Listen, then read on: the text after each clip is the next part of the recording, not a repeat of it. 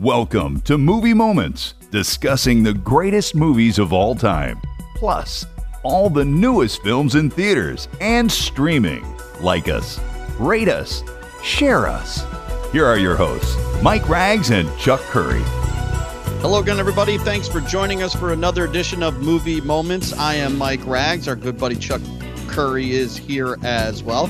Of course, wherever you're listening, Spotify, Apple, make sure you subscribe uh, to your favorite podcast, which is this one, as we discuss the best in movies across the world and in the past. Well, we're going to dive into a little TV as well today because Chuck lined up a couple of great guests, celebrity guest interviews with uh, actors Noah Wyle and Shane West. Uh, both starred on ER. Of course, Noah Wyle a little more prominently. Uh, he got a chance to talk both actors. Both actors actually uh, opening up new films in theaters uh, as we speak. So we'll learn a little bit more about that, and we'll bring in Chuck Curry right now. And since they were both doctors on TV, Chuck, we figured we'd rank our favorite doctors in TV and film coming up a little bit. And there's quite a lot to pick from on television, that's for sure. Oh, no doubt. And, you know, I, I think, you know, when you suggested it to me, I, I said, you know what, this is actually a really good topic and it brings back a lot of memories some of my uh, favorite all-time tv shows. So uh, let's do it all right, Chuck will take care of the TV in a second, and I'll take care of the film doctors. Uh, but let's talk about new movies in theaters now. And the number one movie in theaters yet again, Chuck, is Five Nights at Freddy's. Of course, getting a little extra push from the Halloween and the first weekend in November. It's grossed over $113 million overall, and probably maybe would have been more if it wasn't on Peacock as well. Both you and I had a chance to watch it. Now I watched it with my daughter who was watching it for the second time, who mm. she went to the theaters to go see it because she's a huge Five Nights at Freddy's fan. So I can review it through her eyes or I can review it through our eyes. I think you and I will agree uh, on a lot of the problems with the film, but I will tell you, she told me uh, that if you are a fan of the video game, which is what it's based on, that there's a lot of uh, Easter eggs and funny stuff, and insiders really enjoy it. Although they changed a little bit of the storyline from the video game to the movie. The guy who wrote the video game and programmed it was co-screenwriter for this film as well. She said loyal fans will love the film. She liked it. In fact, she watched it twice within 2 days and she's 13 year old. So that being said, you and I might not be the target audience for this film, and it's making quite a lot of money. But as we watch it as purely horror fans, I will say this I like the setup. I like the idea. I like the lead character played by Josh Hutcherson. I thought that had a, a good uh, uh, lead up and origin story for him. I just got to tell you, it's not very scary. And the animatronics don't do very much in this film to scare people. And it, fortunately, Chuck, when I saw the PG 13 rating before it came out, I, I had my uh, doubts, and I think a lot of the problems with this film is that it is PG 13. There's really not a lot of gore, there's really not a lot of scares. And I think that's ultimately when you're billing a horror movie, you kind of need those two things. And this movie just doesn't have it. Interesting characters, interesting idea. Um, but overall, I wasn't scared that much. Um, I did get through it, and, and only because of the performances were pretty good. But again, if you're going to make a movie about animatronics killing people, you kind of have to have animatronics killing people, and just didn't have enough of it, Chuck. I, I got to be honest. I, I could not agree m- with more what you said. I, I think you're right on on the money. I just want to expand on the problems I had with this film. Let's make a comparison. Blumhouse, which has had a very successful run producing horror films at a very reasonable budget. Reasonable budget. I think this film was produced, from what I read, for around twenty million dollars. It had a $80 million opening. That's day to day on Peacock. Yes, it had a massive fall off week to week, but I, could, I think the reason for that is one, this film's target audience clearly is what they call front loaded in the industry to an extreme. And I do think word of mouth uh, as a whole, I think is on the more negative than positive side. Here's the problem I had make a comparison to the movie Megan, which was also a Blumhouse yep. movie. Okay. Yep. Megan originally was shot as an R rated film, and then it was edited down to PG 13 to expand its audience theatrically. I liked Megan immensely. I thought it was very good. I liked Allison Williams as the lead. I thought it was thought provoking. I thought uh, it had an intensity that worked. I thought it was a very good movie, and I thought it deserved to do well at the box office, and it did. Now, this film uh, is perplexing to me on multiple levels, and I'll, I'll, t- I'll tell you why. I say to myself, who did they make the movie for? It feels like you said, it feels to me this feels like a movie made for 12 and under.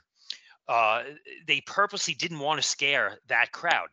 Right. My biggest issue with the film. Let's make another comparison. We'll go back to the 80s. Remember the movie Ch- Chopping Mall?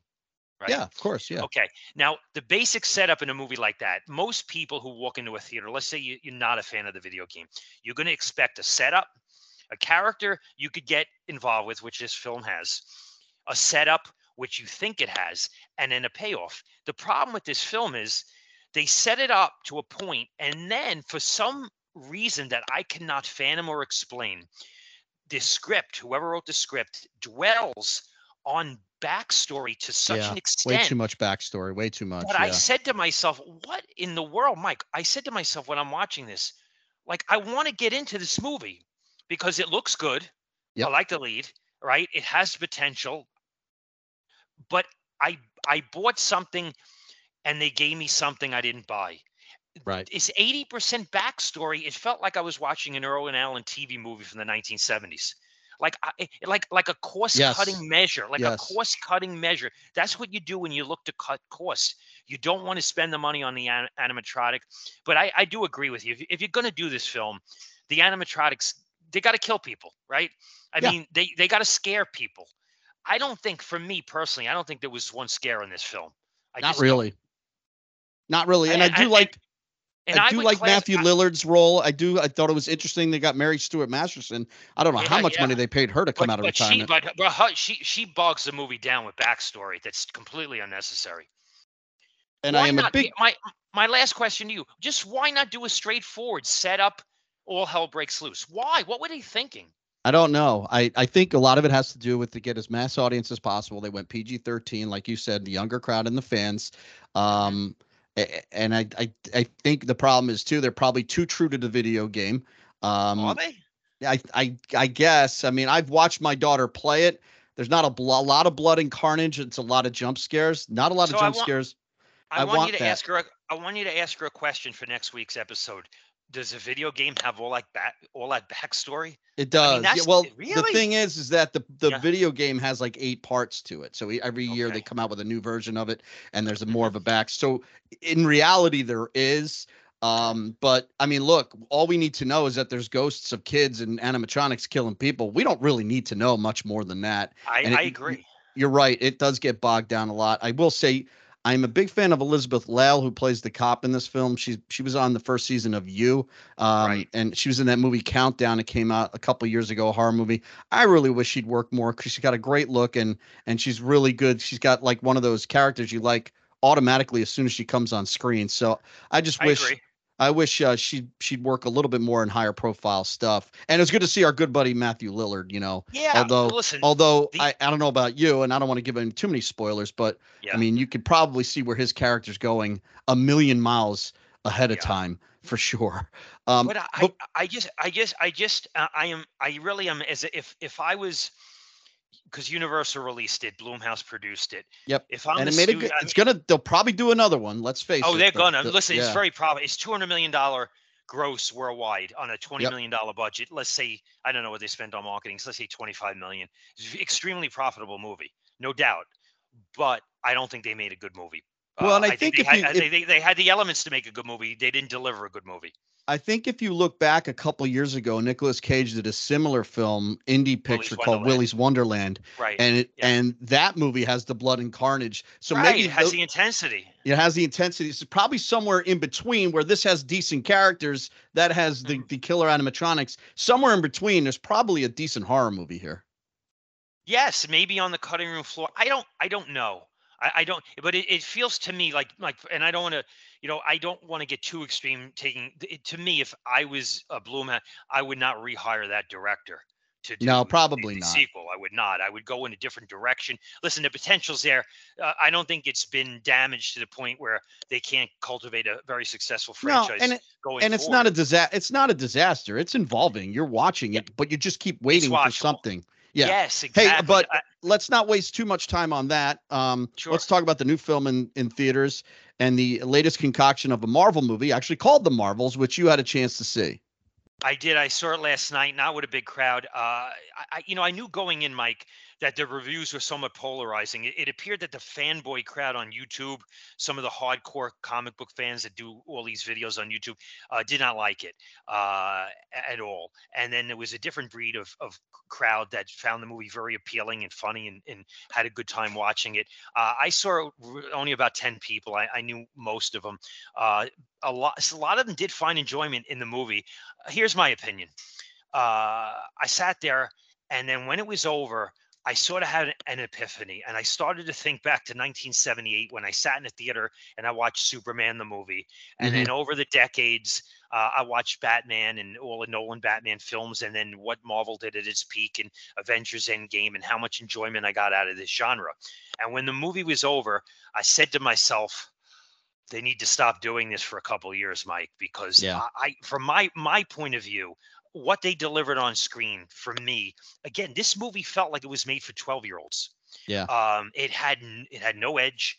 Uh it, I mean, the cast is appealing. I, I like i like well yeah i mean they're all back uh, she's good too. I mean we all and, like and, her, and, right? uh, and, this girl Iman uh, Vellani who plays uh, miss marvel on the disney plus show uh you know she has a quirky energy and, and she's fun but the problem is there's no stakes. The script is paper thin, and I, I say when I say paper thin, I mean think of as thin as possible. Uh, there's no point for this movie to really exist, in, in, uh, other than try to entertain people who are watching it. I got very little entertainment value out of it. Here's the thing: they go so over the top, Mike, with the quirkiness and the humor. Brie Larson, Captain Marvel in this fil- film, actually has a full-blown song and dance number oh, in the no. movie. Like I could not, Mike, I could not believe some of this stuff. And then there's a a, a scene with a bunch of cats, you know, because you got Goose, right? Who's, Goose, who's fun. Yeah. But then yeah. you got a scene with a bunch of cats doing uh, the, that that that that that thing with their when uh, that monster comes out of their mouth, and they then they do a slow mo montage to like a hundred cats, and I'm like, really? Like this is after after the height of Avengers Endgame this is where we're going. Now, I read a, re- a review. I, I know this sounds crazy, but somebody said that the director is a female director in this film actually made this movie the way she made it to basically give the middle finger to the Marvel fanboys. If that's accurate, that's ridiculous. I I just think that's um, reprehensible for the studios too. It yeah, makes no sense. Now I think yeah. this movie will divide people. Uh, I think there, there will be a certain crowd that will enjoy his quirkiness and just get entertainment value out of it, and then there'll be people like myself who wanted to walk into this movie and like it, but it has no edge, it has no stakes, it has no real reason for existing. I would not spend 150 million dollars on what they created, and this is not a direction I think Marvel should go in. Having said that, before we move on. I think you're right. You stated last week they need to stop making superhero movies for two years minimum and then re energize, regroup, and go forward. That's my opinion here. Well, before and and uh, you know, enough is enough. We've talked about it ad nauseum, and you know, on top of Ant Man, now this one, I I just I think it's I think it's time. And uh, you know, before we ch- ch- channel uh, our top uh, doctors lists. There's a big story came out today. Obviously, we're not going to go into too much movie news, but the writer's strike, the actor strike, all strikes are over. All back to work, Chuck. Um, enough is enough. And you know, typical of strike, nobody knows what the deal was. Nobody knows what won what. I, I you know, was there any, you know, who who caved, who didn't cave? Yeah. So all this time, the, I doubt probably, the actors even know. Yeah, uh, it's all this time, all this posturing, and in the end, it, we just all it did was hang up the business for a good almost a year now. Yes, and uh, yes. uh, what I what I do find interesting is now you're starting to see new trailers coming out and and films that in 2025 and 2024 uh, will will start hitting shelves and theaters and, and like Inside Out 2, um, the animated film from Pixar, and of course a new Ghostbusters film uh, with trailers, and they don't hide. The gang's all together again, Chuck. Obviously without Harold Ramis. Yeah, a little surprising, but I wonder how big their parts are in it. I like the fir- the last uh, reinc- uh, the reincarnation of Ghostbusters. You weren't Most a big did. fan of it. I did not. I did not. I, I, I do think the cast. I think the cast is good though, so I think if they get a, a a better story and in New York City, it could be a lot of fun. And the trailer looks pretty interesting. Uh, this was a decent trailer. I do agree yeah. with that. Uh, I was surprised when I saw Bill Murray and, and uh, Dan, not Dan Aykroyd, in in, in uh, and uh, Ernie Hudson pop up when, but uh, get Bill Murray obviously has uh, bowed down to the to the. I mean, to, to, to, the studio heads and said, "Yeah, I'll, I'll be involved here."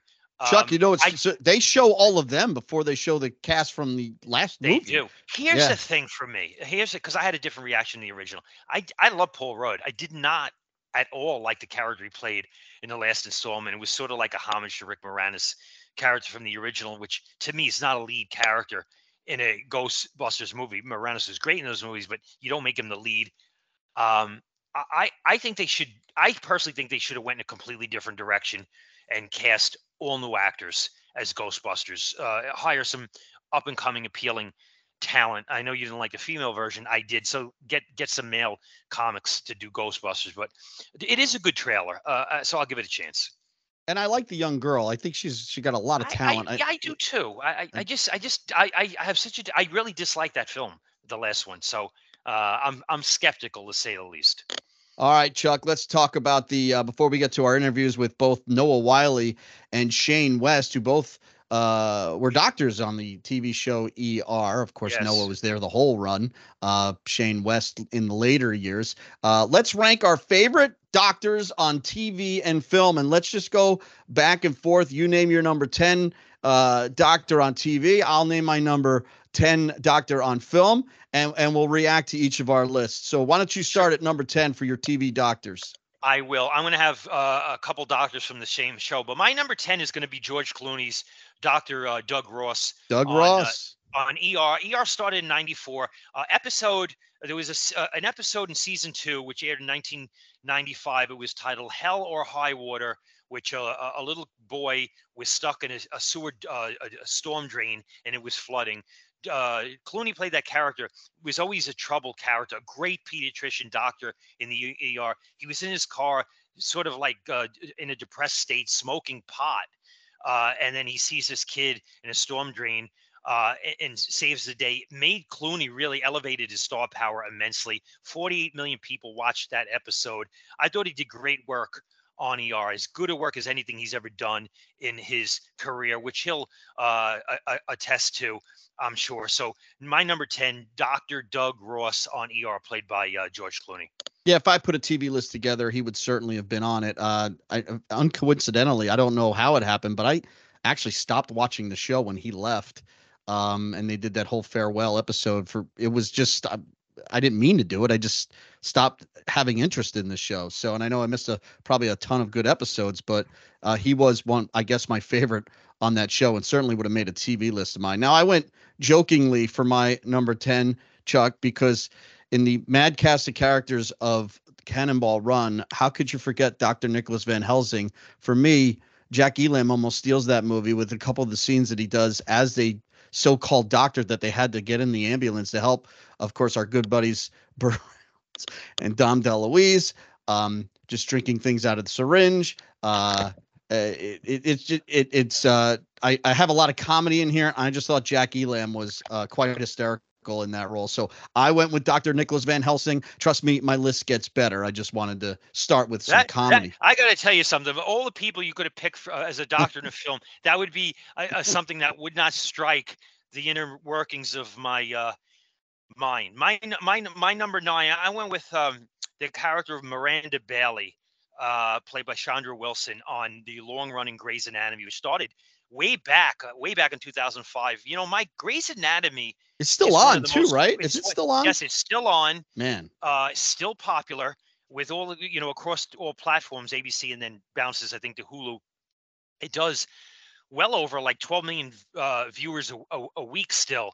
Um, it's one of the most popular streaming shows on on on people. You know, it it has become a very generational show. Uh, I always liked her work. I, I think uh, she's a very appealing character, very very human, brings a lot of energy to that show, and I think does a great job. It's a terrific character, Miranda Bailey on ABC's long running Grey's Anatomy.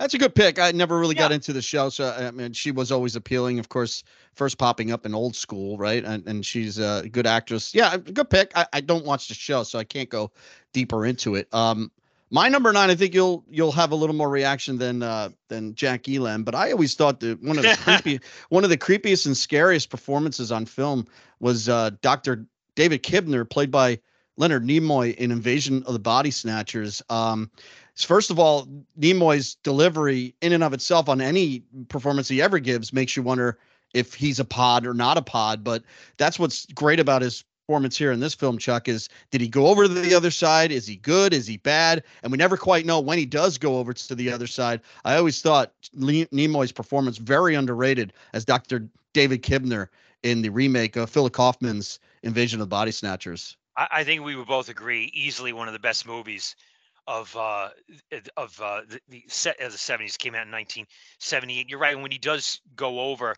uh he is absolutely ice cold in his decision making really one of the one of the the scene with with him and donald sutherland when they try to turn him is one of the scariest yeah. in a great very scene. subtle way oh, it's a great scene that's a great pick yeah. Mike, my number eight. I know you're going to like this one. Uh, I went with uh, I went with Quincy MD, uh, played by oh, Jack love, uh, yes. which ran from 1976 to 1983. The reason I like Quincy so much because Jack Klugman is Jack Klugman, and he was a great screen presence, especially on television. Uh, this is a very popular show which ran uh, in the 70s and 80s. People loved Klugman. Uh, he was one of those sort of warm blanket personalities that people radiated to on a weekly basis on a TV show. Uh, always bucking the trend and and and and, and, uh, and, and always being a, a, difference of opinion as a as a as a doctor. I I, I like this show a lot. Uh, Quincy uh, is my number eight. Yeah, good transition from Oscar Madison to Quincy Very. ME. Yeah, a medical examiner and great cast around him too. And Richard Ito as his assistant and, and a lot of uh, good fun. I, I, always love that show and a great theme song too. Uh, you can't have a good TV show without a great theme song. Great, great pick. I like that one. Anything Jack Klugman ever did, I'm a big fan of. I go to another psychiatrist at my number eight, Chuck. Um, is he dead or is he not dead? We don't know if he's dead until the end, but Dr. Malcolm Crowe, played by uh, Bruce Willis, in the classic M. Night Shyamalan The Sixth Sense, um, befriending the young character, obviously, uh, Haley Joel Osment, who uh, one of the greatest kid performances ever on film. But what's lost in it is how good a performance Bruce Willis go- gives. And once you go back and you look at all his scenes and you evaluate, you know, he's really playing off people that don't know they're playing off of him. Uh, it's just chilling. Um, and his uh, relationship with Haley Joel Osment is really good. Gets lost because Haley Joe's so fantastic, and even you know uh, steals the film. Uh, became a huge star from that film. Uh, and and but let's not forget, without the big twist at the end and who performs it by Bruce Willis, I loved his Malcolm Crowe in that film. Yeah, I mean, listen, in retrospect, Bruce Willis did a lot of action stuff, but he's a true, he was, he, you know, Bruce Willis is a great actor. Yeah. And, and, this was a fantastic before. I got a question for you. Has your daughter watched this film yet? Yes, she did. She was, uh, she, think? her mind blown at the end of the film. Really? Okay, cool. absolutely really cool. responded, responded exactly how you'd want someone to watching it for the first time to respond. Very good. My number seven, a little against the grain, but it's one of my all-time favorite shows and characters. So I went with uh, Doctor uh, Doctor Jack Shephard, played by Matthew Fox, on the ABC show oh, yeah. Lost, which ran from yeah. 2004 to 2010. Very thought-provoking show. One of my all-time favorite scenes in that show is when, in the later seasons, when they started doing the parallel universes, the scene where uh, where where Jack Shephard does surgery on on Locke and he starts moving his legs. They always used a, a tremendous musical score. That's composer went on to do great work in in many Michael of Giacchino. Yeah, yes, Michael great, Giacchino, great composer. Yeah. That his score, his talent on the show really elevated scenes to a very very high level. So I, I listen. I love Matthew Fox. Uh, on on Lost, I thought that was a great character. One of my all-time favorite characters, Doctor Jack Shephard. Uh, for people who've not seen Lost, get it, binge watch it. It's it's yep. really one it's of the greatest Hulu. shows ever made. Yep. Yep. Uh, my number, great pick and a good character in that show for sure. Uh, my number seven, I'll say three words to you. and You know exactly which doctor I'm talking about, Chuck, and that's Is It Safe? Uh, one of the f- scariest no. dentists of all time, Dr. Christian Szell, who's played by Laurence Olivier in uh, Marathon yeah. Man. Uh, I get chills just thinking about that scene. Me. Me One too. of the more effective scenes in movie history. Of course, he's got Dustin Hoffman and he's torturing him with a with a uh, dentist drill, and he just keeps asking the question, "Is it safe?" Uh, Four DDSs. I'm sure their businesses went down after that film in the 70s. Chuck, he goes, without Novocaine, that's a bad, bad place to be. And uh, one yeah. of the scariest performances of all. And a great scene too when he's getting recognized on the street and he's got that that pop out little uh, knife that he has. A real good villain in uh in Marathon Man. And Laurence Olivier, a great performance. So Dr. Christian Szell's my number seven you know, it's a great, great pick. You know, what's interesting is that a lot of people we don't really talk about Laurence Olivier now. This, I mean, this generation doesn't really know of him unless you're a historian of, of film. But you know, back in the day, he was regarded as the greatest actor of all time by by many, many people. I mean, this film, Boys from Brazil, uh, you know, a great talent. It's a good pick. My number six, this is the only one I think that could overlap on your list. I don't know if you have it in movies, but he did the character on television and film.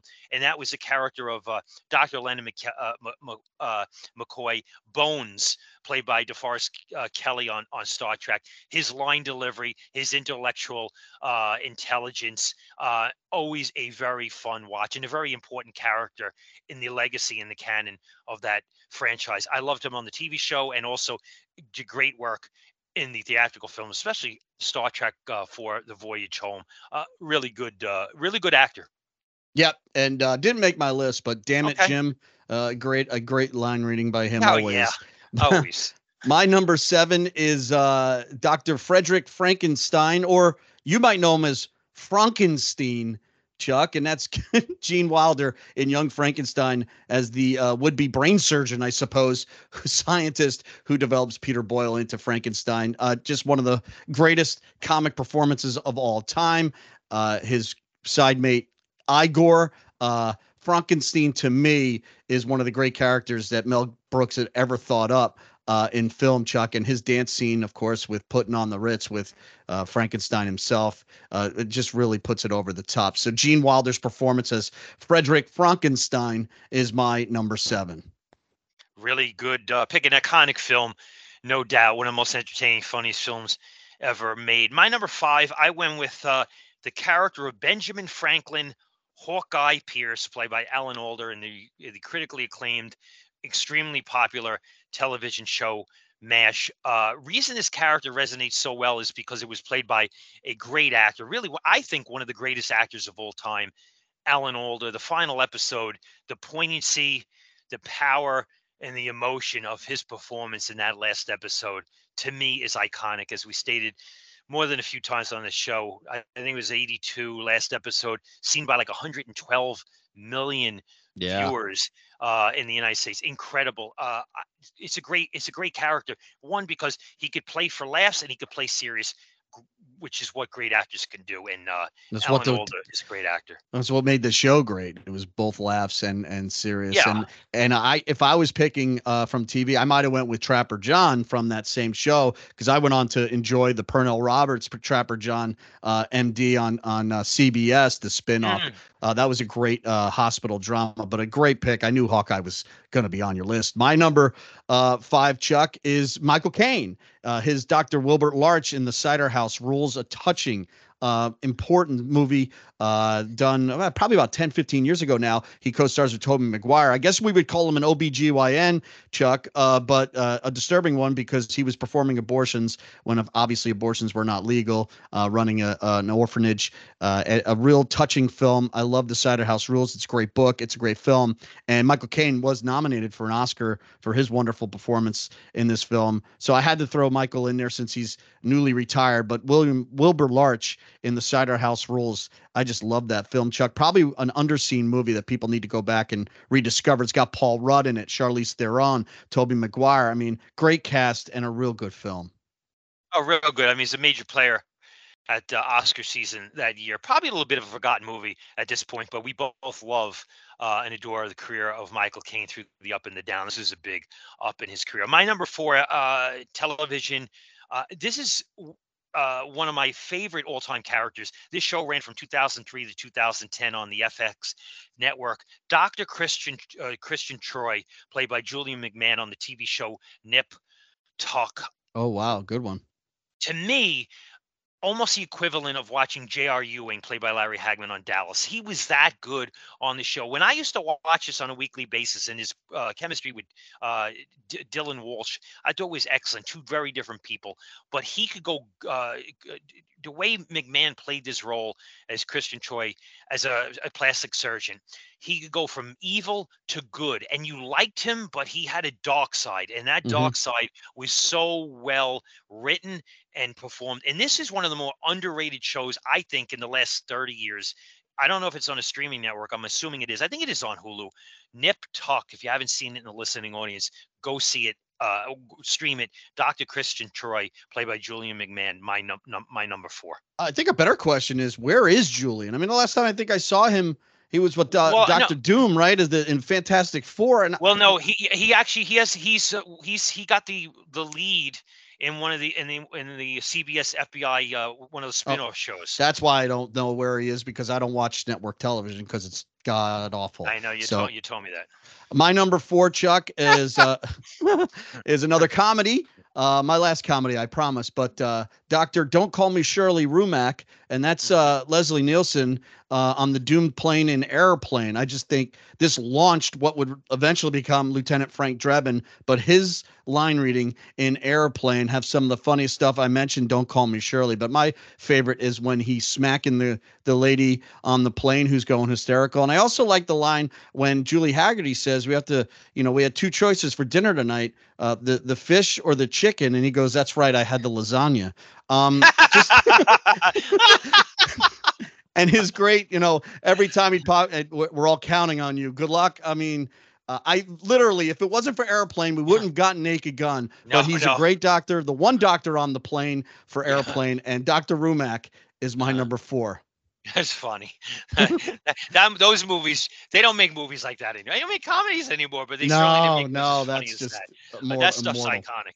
Uh, my number three, I went with Dr. Gregory House, played by you, uh, uh, great, you, great show, great show. Hugh, Laurie, uh, on on the TV show House, which ran from 2004 to 2012. I used to watch House religiously. Yeah. I thought it was fascinating. His performance on that show uh, is is, well, is so good. It's star so making, intricate. really star making. It's star yeah. making. It made him a star, and he he's he's uh, he's uh he's he's uh abrasive to say the least.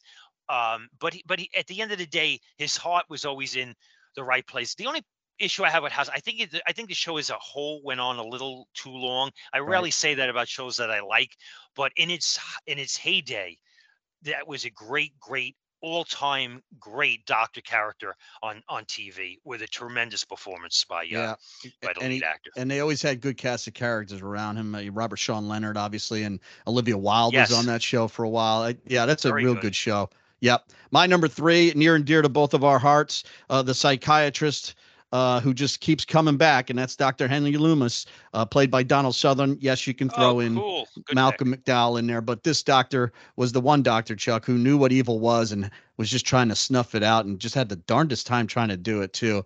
So, Dr. Henry Loomis, I mean, Donald Pleasence. I mean, what what can we say about this role that we haven't said? But the Halloween franchise will live on forever. You know, a lot of people bring up Michael Myers and, and Jamie Lee Curtis all the time, but let's face it, uh, without Dr. Loomis, there's nobody uh, pushing the story forward, and that's what he did. And I always loved his stuff. I always loved when he scared the little kids. Uh, hey, you!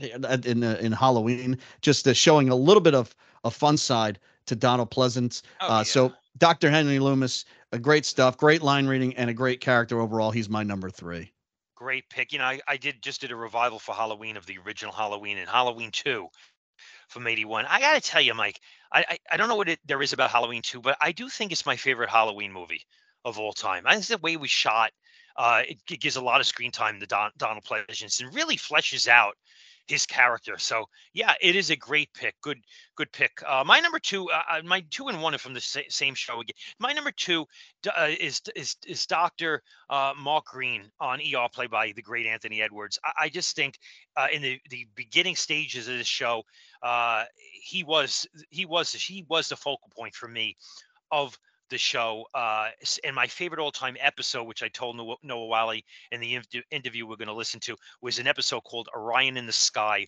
season eight, the last episode of Dr. Green, played by Anthony Edwards, in the ER. He uh, knows he has terminal cancer. I think it's a beautifully, beautifully done piece of television with great acting.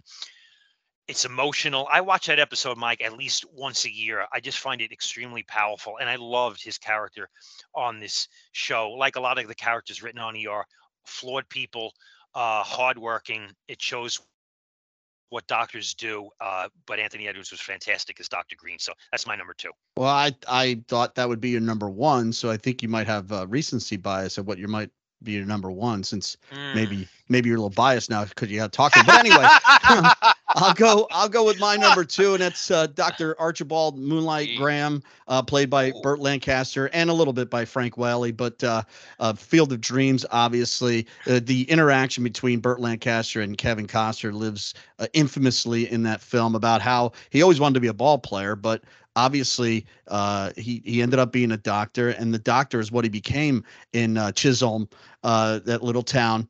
Uh, so I, I, I, to me, um, you could give me the catch at the end. You can give me James Earl Jones' speech, but when Ray Liotta yells "Hey rookie," and Burt Lancaster turns around and t- he tells him, "You were good."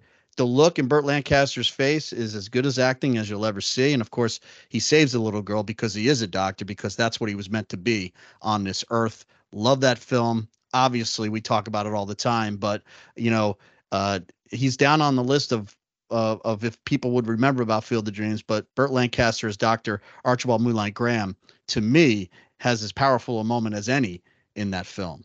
Oh, I, I completely concur. You know, what's interesting because it was Burt Lancaster's uh, would have been his birthday a few weeks ago, and I said to myself, or I was saying to somebody, that it's so cool when a great actor gets one of these iconic parts in a later stage of his life. Yeah. yeah. And this was that.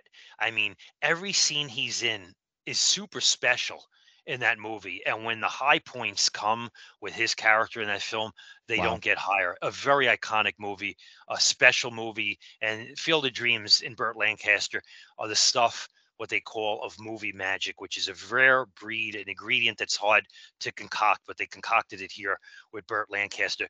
Great pick. My number one, uh, bias aside, uh, is Dr. John Carter, played by Noah Wyle on ER. Here's what I like, okay? He started on the show in 94, he ended on the show in 2009. I said to him during the interview, and I thanked him for coming back to the last season of ER uh, where he wrapped up his storyline. Uh, I, I, just think what they did with his character, which I love, and I always say when when I watch uh, when I binge some of the repeats, it's like they took Noah Wyle's John Carter, uh, naive doctor from season one, and the writers got the idea to cultivate him into the Bruce Wayne of an ER, giving him a multi-million dollar uh, family estate fortune. And right. I thought that gave a lot of levity to his character because his, his character in general has a good heart. He's a good person. He's seen a lot.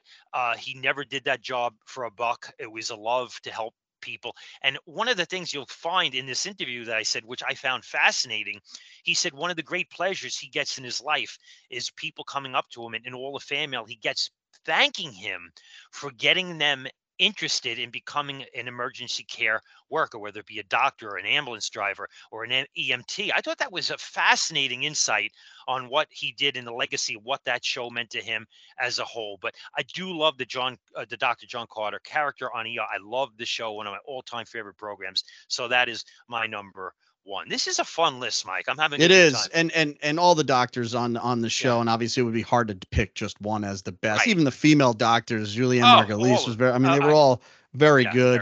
Uh, yeah. Her backstory I always enjoyed too. The fact that she was saved by the hospital and then ended up being there as well. Um, yeah, it's just an iconic show. Um, and we'll get to hear from Noah Wyle here in a second, uh, and and then Shane West as well. But I do want to wrap things up with my number one. Um, and it's Dr. Richard Kimball. How could it be anybody else but Harrison Ford, Chuck, the vascular surgeon who uh, is unfortunately attacked by a one armed man? The one armed man kills his wife. Well, I think we know how it plays out from there. But, you know, it's interesting about this film is that him being a doctor really plays a part in you know Yes, what's going so, on and who honestly, the killer is and and and his scenes at the hospital and he saves a kid um That's my very favorite good scene in the film. yeah That's my it- it- favorite scene in the film. And uh and who else could play that part uh but harrison ford. So it, it's just uh an iconic role. You know obviously um, he was a regular pediatrician, I believe, on the original show, played by David Janssen, who you and I are both fans of. But this Yes. movie uh, took took it up a notch, added the action and more action, more adventure, and a great performance by Tommy Lee Jones. But at its heart, uh, Dr. Richard Kimball, uh, yeah, he's a surgeon, but he can help little kids too, and he can help catch the one armed man as well. So, uh, great film, great listen. You're right, a lot of fun. Um, and what spawned it was your discussion with both Noah Wyle and Shane West, which we'll get to now, Chuck. Um, before we get to Noah Wyle, um, talk about the film that he has coming out first, and then we'll get to him. Sure. Uh, uh, Noah uh, shot a movie. He's one of the stars of the film. It's called At the Gates. It's an independent movie shot on a budget, as you'll hear Noah said, for less than a million dollars. I got a chance to watch it on a screener that the independent studio sent me. I liked the movie a lot. I thought it was extremely thought provoking. I'm assuming it'll be on demand very soon. It deals with the the reality in this country of illegal, uh, document undocumented uh, citizens and workers. Uh, but the movie is a lot more than that. It's not heavy handed. It makes you think. It works as a thriller. Uh, I think the performances in this movie are really good. It caught me by surprise to the upside at the gates. Uh, a small indie film that I thought was very, very thought provoking, interesting, and good. I recommend it. Uh, I got a chance to see this movie yesterday uh, at the gates, and I got to tell you, Noah, I was pleasantly surprised to the upside. I thought it was uh, terrific, and what I really liked about it before we set, I'm going to let you set the film up, but what I liked about this movie is that it felt extremely fresh. Uh, it kept me guessing. I think it worked on multiple levels. I thought it was complex. I thought the last act made me think tremendously uh, on a human nature. And what I like most of all about it, it's by a first time writer director. It was not in any way heavy handed. It never told me what to think or how to react, but it really did stew my mind on a lot of different things. And what I really did like is it works on multiple levels. So you you set the movie up and then we'll talk about it. Tell tell the audience what the film is about. Oh my God! You just set the most beautiful table for it. Uh, I'll start by saying that I was pleasantly surprised when I saw it too, because you don't always know how these things are going to turn out.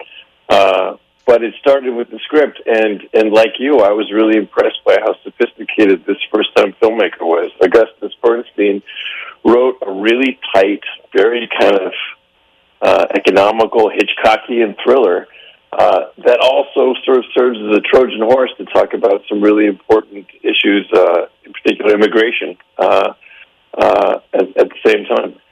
So I took a look I at agree. it and, and thought, wow, this is really an impressive piece of work. I hope we can pull it off. And then he found the right cast and the right crew and locked us in the house for a couple weeks, and uh, we made a nice little movie. Uh, I, I just want to talk about real quick distribution in terms of film. Just to give you my background, I've been doing a spot uh, on film on, on radio for almost 30 years, and I've seen a lot of changes, none more so than what's happened to the industry post COVID. And I'm involved with an independent art house movie theater, which I help run for the last 11 years. I'm actually doing this interview out of uh, the Pocono Mountains in, in Pennsylvania, East Stroudsburg. So I understand Oh, how important independent movies are and what has happened to the industry of independent movie theaters and the product itself since post COVID. A lot of independent movie theaters have gone by the wayside. A lot of have, a lot of them have converted back to more studio fare.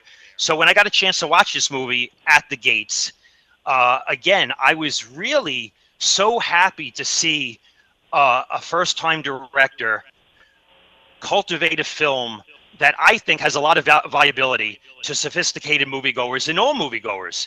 And I just want your opinion on where you, what is the game plan for this film? Obviously, you, you're launching it in two uh, cities around the country, New York and LA. I would say 10 years ago, this movie would garner good word of mouth, start to get multiple theaters, and have the possibility to make 10 or 20 million dollars theatrically. But I think that model has changed. So, who do you want to see this movie, and where do you think it should be played? Give give me your thoughts on that. Well, you, you really hit the nail on the head. That that has been, and I think that trend was beginning even before COVID, but then COVID just sort of pronounced it when everybody got really nervous about releasing anything that wasn't a costume superhero movie to try to recap their money. This movie was made right. for eight hundred thirty-five thousand dollars.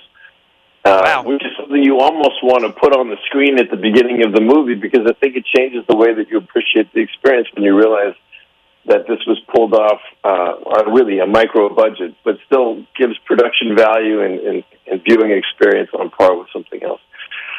My talk, talk about how talk about how, exactly. What, sorry, go ahead. I, I was going to say, you know, you expand and then talk a, talk about how long this shoot took. How long was the process from beginning to end, from the beginning of filming to uh, post production? Uh, well, we had a couple of rehearsal days, which is a luxury that's usually not afforded you in television or film anymore. But it was instrumental in pulling off the complexity and the texture of some of these relationships to get in there a little early and and dig a little deeper. So we had a couple rehearsal days, and then I think the entire shooting schedule was about sixteen days, seventeen wow. days. It was really short and really fast. That, so fast. that, that is you know, uh, every scene that takes place in my office, for example, was all shot on one day. So we were in, that was office day, and when you look at the movie, there are a lot of scenes in that office, and some of them are pretty intense, and we just knocked them all out in one afternoon. I'll tell you my thoughts when I watch it. I thought the first half hour I was intrigued. At the 40 minute mark, I was completely hooked. And then there's a sequence uh, toward the end of the film where you and actress Miranda Otto, who plays your wife, uh, is having a conversation about the stakes of what is going on in this movie, about the consequences of their actions. And there's a lot of doubt uh, that you have with one another in the contents of a long-term married relationship, which I, which I felt felt extremely, extremely real. real. Tell me about that scene. Well, that uh, that felt real probably because there are aspects of it that were real. Miranda and I both, uh, during the rehearsal process, were encouraged to do some improvisation, kind of in and around the context of the scenes that our director recorded, and then went back and listened to it pulled out some of the some just the choicer lines that felt like had been said before between two people that knew each other well. Um, you know, I don't think I ever really give it a, a good overview for the movie. It's really about this affluent couple who have a domestic worker working with them, a woman named Anna, who brings her son to work with her one day, a teenage boy named Nico, who's college bound, but has seen some adversity.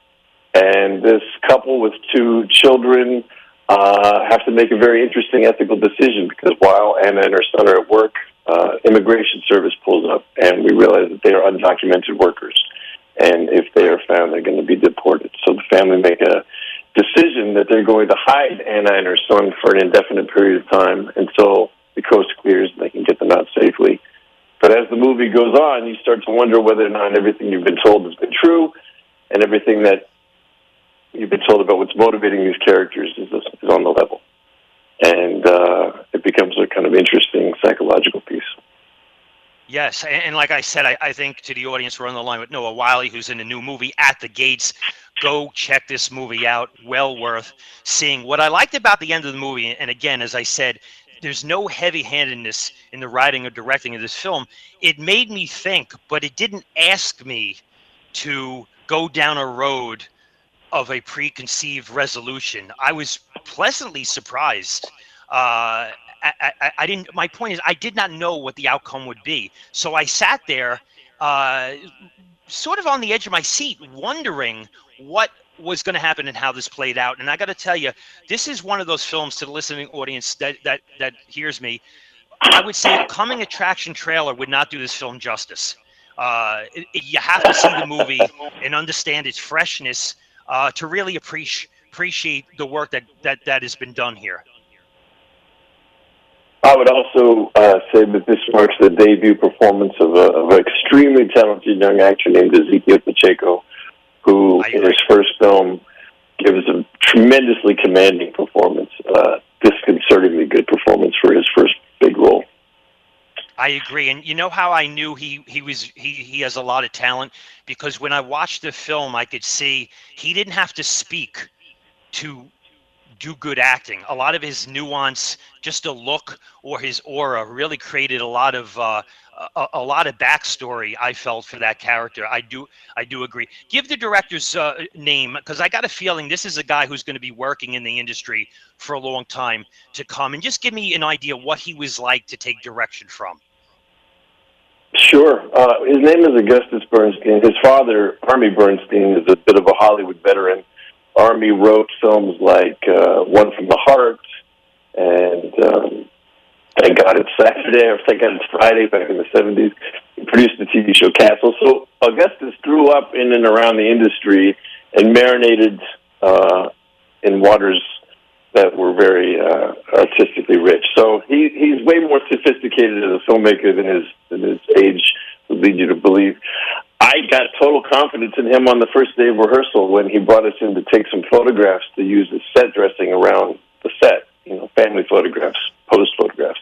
And the way he directed us to pose in the photographs that were going to be used as props on the set was so specific that I really felt like I was in the hands of somebody who had a very clear vision for what he wanted and I could just relax and trust. That's really good. Again, on the line with Noah Wyle, whose new movie At the Gates uh, currently be, can be seen in New York, in Los Angeles. I highly suggest people check it out. I would be remiss not to talk about just real quick before we wrap it up. Uh, I, am a big fan of yours. Uh, I love ER. I think it's in the top 10 best television shows ever produced for my taste. At the height of ER in the 90s, 47 million people were watching that show a week. Thursday night was must see uh, TV. I was watching an interview actually last night, Noah, that you did with Melissa Rivers a few days ago. And you were talking about how during COVID you reflected on the experience uh, many years now after the fact of the success of ER and what that meant to you. I got to tell you, my all time favorite episode of any television show was an episode of ER titled Orion in the Sky, which was season eight, episode 18, that aired in 2002. It was Anthony Edwards' last episode as Dr. Green in the ER. Uh, I thought it was a brilliant, poetic, very moving piece of television. And there's a line at the end of that episode where Anthony Edwards, Dr. Green says to you, Dr. Carter, Carter, set the tone. And that sort of passed the torch to your character to becoming the major player on that show. And as a fan, I just want to say thank you for coming back to season 15 in those five episode arc because you did an episode called um, uh, The Beginning of the End, which I also think was a great piece of television. Uh, and you did great work on that television show. So I just want to say, as a fan, thank you very much for coming back for the last season and doing that show. Uh, and what I love, I just want to say this the one thing I do love about streaming, I things I don't like, but I do like the fact that you can watch ER on Max or Hulu, and a new generation can see what a great show that was. Could you expand on that? Well, that's certainly been an interesting silver lining to all this is that um, it has been discovered by a whole other generation of people. So suddenly, the show that my kids only know of is the doctor show I did before they were born uh, has uh, some street cred with their friends again, which is kind of fun. Um, I'm so gratified by that experience. I mean, and and you almost brought tears to my eyes being that specific about work that still has resonance for you.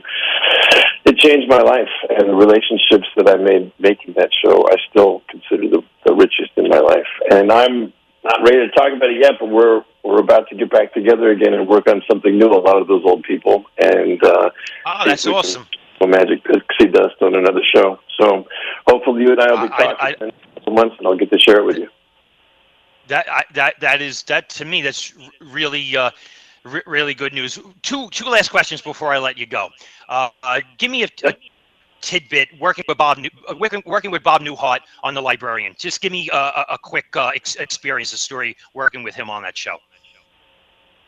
Well, my very first scene shooting with Bob, I was sandwiched between Bob and Jane Curtin walking down a staircase, having to remember that uh, I was supposed to be the lead of the movie, and I was supposed to not get disappeared from the scene because those two are just they're they're giants, they're legends. And I realized after about yes. the third take, I couldn't get my lines out because they were both so fast, and uh, it was a real gut check to uh, to get to play with those pros. But I I pride myself on charming him over the course of those three movies, and now I think he likes me.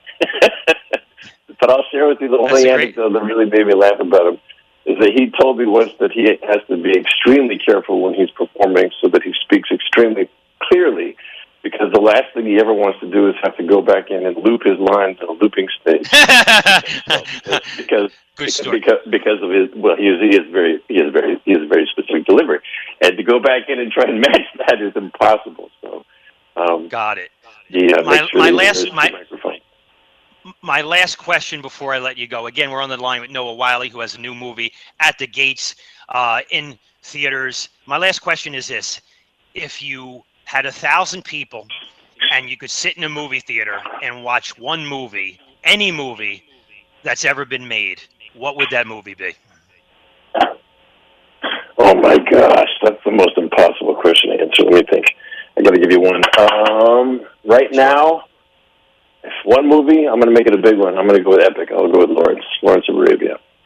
I'll try to get my money's worth on, on length and spectacle. Great, uh, Great, great, uh, great movie. Noah, pleasure to speak to you. All the best on At the Gates. Uh, I respect the work very much. Uh, all the best of luck in future endeavors. Again, uh, Noah Wyle, At the Gates, currently in theaters. Check it out. Noah, thank you very much. Thank you for your advocacy in independent film. Thank you for your passion. I really enjoyed our conversation. This is Chuck Curry uh, with uh, Audio One and Movie Moments. Here's my interview with Shane West a terrific actor who's also a musician. Shane uh, is known for movies like uh, Walk to Remember, which he did in 2002 with Mandy Moore, League of Extraordinary Gentlemen, which he did in 2003, TV shows, the iconic ER, which uh, he was, which I'm a big fan of, big fan of your work on that show. Shane also the TV show Nikita, currently uh, starring in an independent movie called The Dirty South, which is a crime drama that will open in theaters this weekend. Also on demand. Uh, first off, Shane, welcome to the program. Thank you very much. Hey, thank you. Thanks for having me. Okay, first question. Uh, when I was going to come on, when when I knew you were coming on, I was going to do a disclaimer uh, stating that uh, okay. you and anybody associated with the movie The Dirty South uh, has a waiver to talk about the film. Uh, last night, right. the 118 day actors strike was finally resolved uh, based on the last issue. Uh, and I've been doing this spot on radio talking about film for 30 years.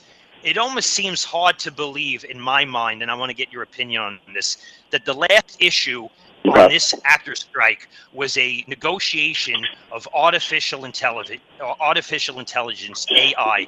Give me your thoughts on that craziness and the fact that the strike has been settled. Well, look, I mean, I being that it was settled uh, late last night, we were up that and we're up early to um, you know to do this. It's I still haven't even gotten into the details too too deeply yet. But yes, for a while we knew that this was one of the one of the major problems, the whole AI thing, and you know I think it's just it's kind of insane that this is a this is a real life uh, issue. You know that this would be something that. Uh, would we'd we'd have to go to bat for. But you know, look, if studios and streamers and whatever are trying are doing their best to, you know, take people's likenesses and personas and and not really pay them for it, then you know that's uh, that's that's that's a reality that we were trying to that we were dealing with, and I'm glad that we've been able to come to an agreement. Well, I'm very happy that the strike is over. I want to touch base, expanding off this, and I want to get your idea on this. I believe sure. post COVID that there's two two different structures in the Hollywood system. One is the 150 million to 300 million dollar popcorn entertainment movies, which the studios mm-hmm. are probably going to produce anywhere between 30 and 70 in a calendar year. And then a, there is a emerging market which has emerged, which I find very exciting, which is sort of the movie you're involved in, The Dirty South, which is movies right. being produced and being streamed on demand for a more sophisticated audience that has the ability to get first time actors, first time writers, first time directors involved with name actors who have a lot of experience in the business, such as yourself. Give me your thoughts on the big budget side of the industry versus the smaller independent side of the industry. Movies like The Dirty South, which was produced for around a million dollars. There's a lot of million to five million dollar productions. Give me your thoughts on that uh, that that idea. Well, yes, and I would also say um, that these films end up being more story based and more character driven, and more yes. more at least intriguing to the uh, uh, to to the actor and the actress, uh, to the filmmakers. Uh, it's a more exciting part of the medium. You know, I I think that you know, thank God that that's a possibility because all those, yes, you know, the Marvels and the hundred fifty million dollar movies and things like that. Not everyone's going to be able to work on those. So, and some people don't actually want to work on those, and some would like to do something with a little more heart. And you know, The Dirty South, thankfully, is one of those films with a whole lot of heart. But you know, in the past, there used to be. They still had the, you know, the big um, look, League of Extraordinary Gentlemen was one of them back in the day. Like uh, the big, they've always have the big uh, studio, you know, action pieces, and, and there was always an independent world as well. But we kind of lost that the, the middle, uh, which um, those twenty million dollar movies uh, seemed to disappear. Um, I yeah, think it was kind I of agree with you replaced 100%. by streaming.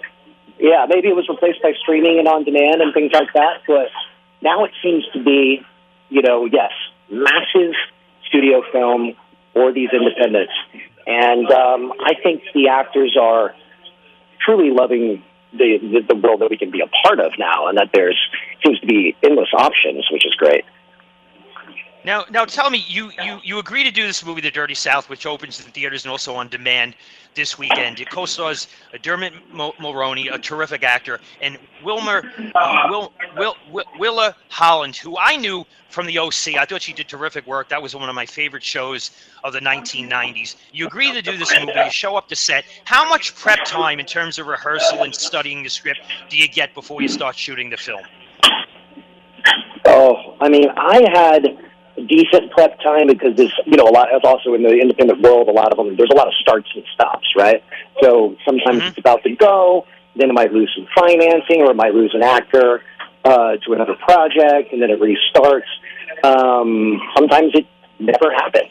Um, but they were trying to make this movie for four or five years. It was going to be a summer movie at one point, but by the time so I was I was attached for about a year because I really liked the filmmakers and I liked the project and I liked their passion.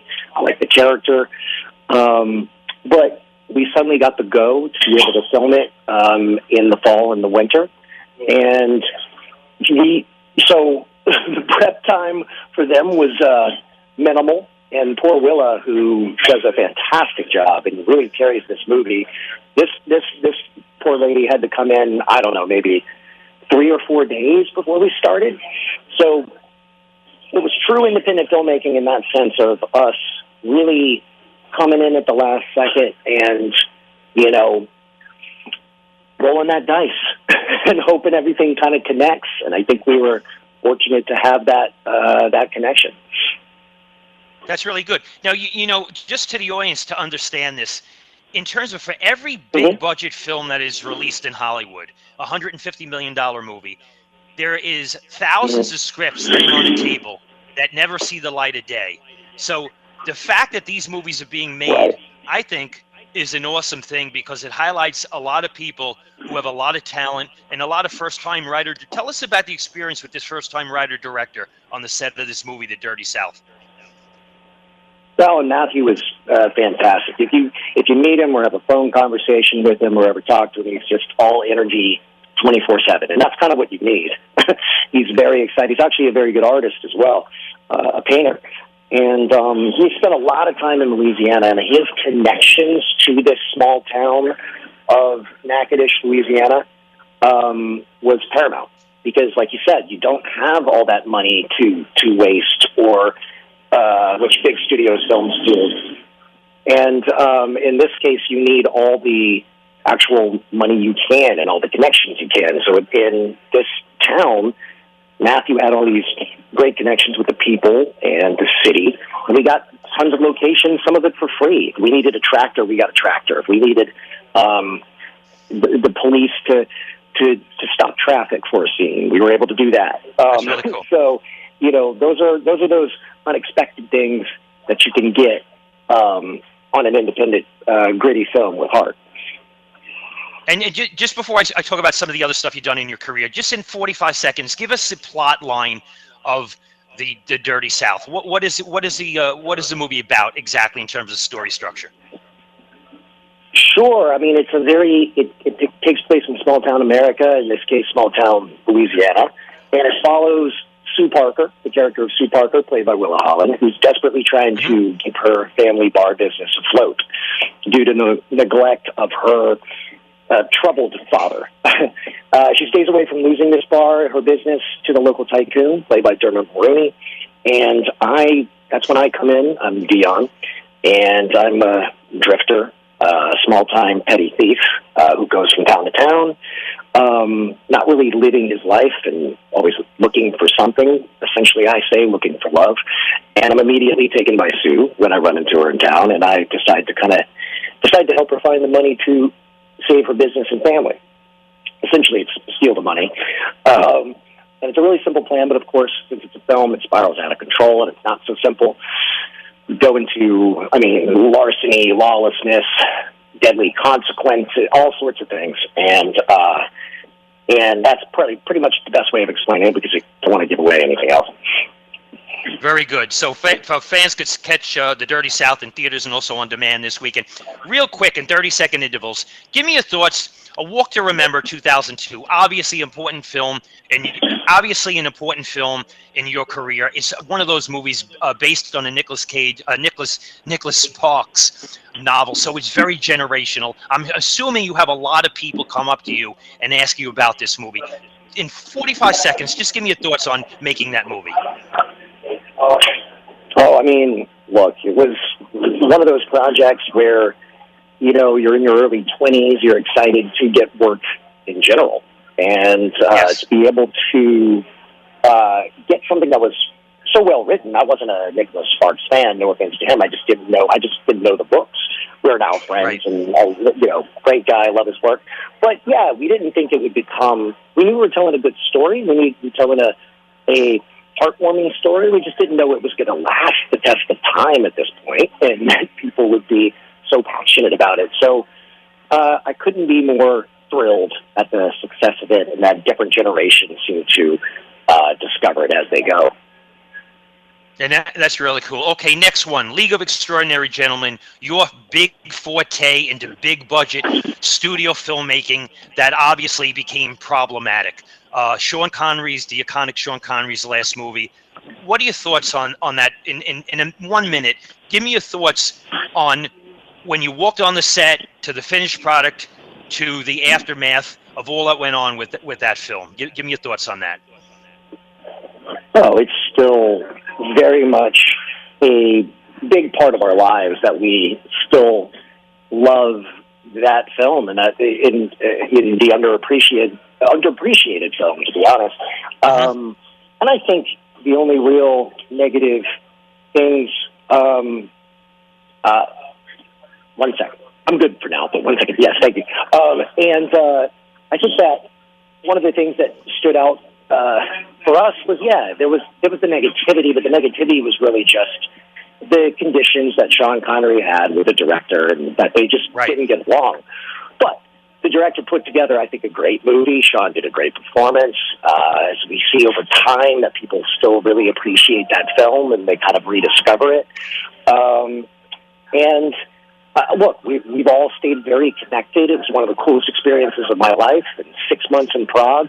Um, and look, all this this movie was done with almost all practicals too. So I got to see it where they actually build Venice and they build the Nautilus and they build the car and all this kind of stuff, which a lot of times now we do CGI. So I feel like it's a harken back, harkens back to the old days, and I've always been appreciative of that film.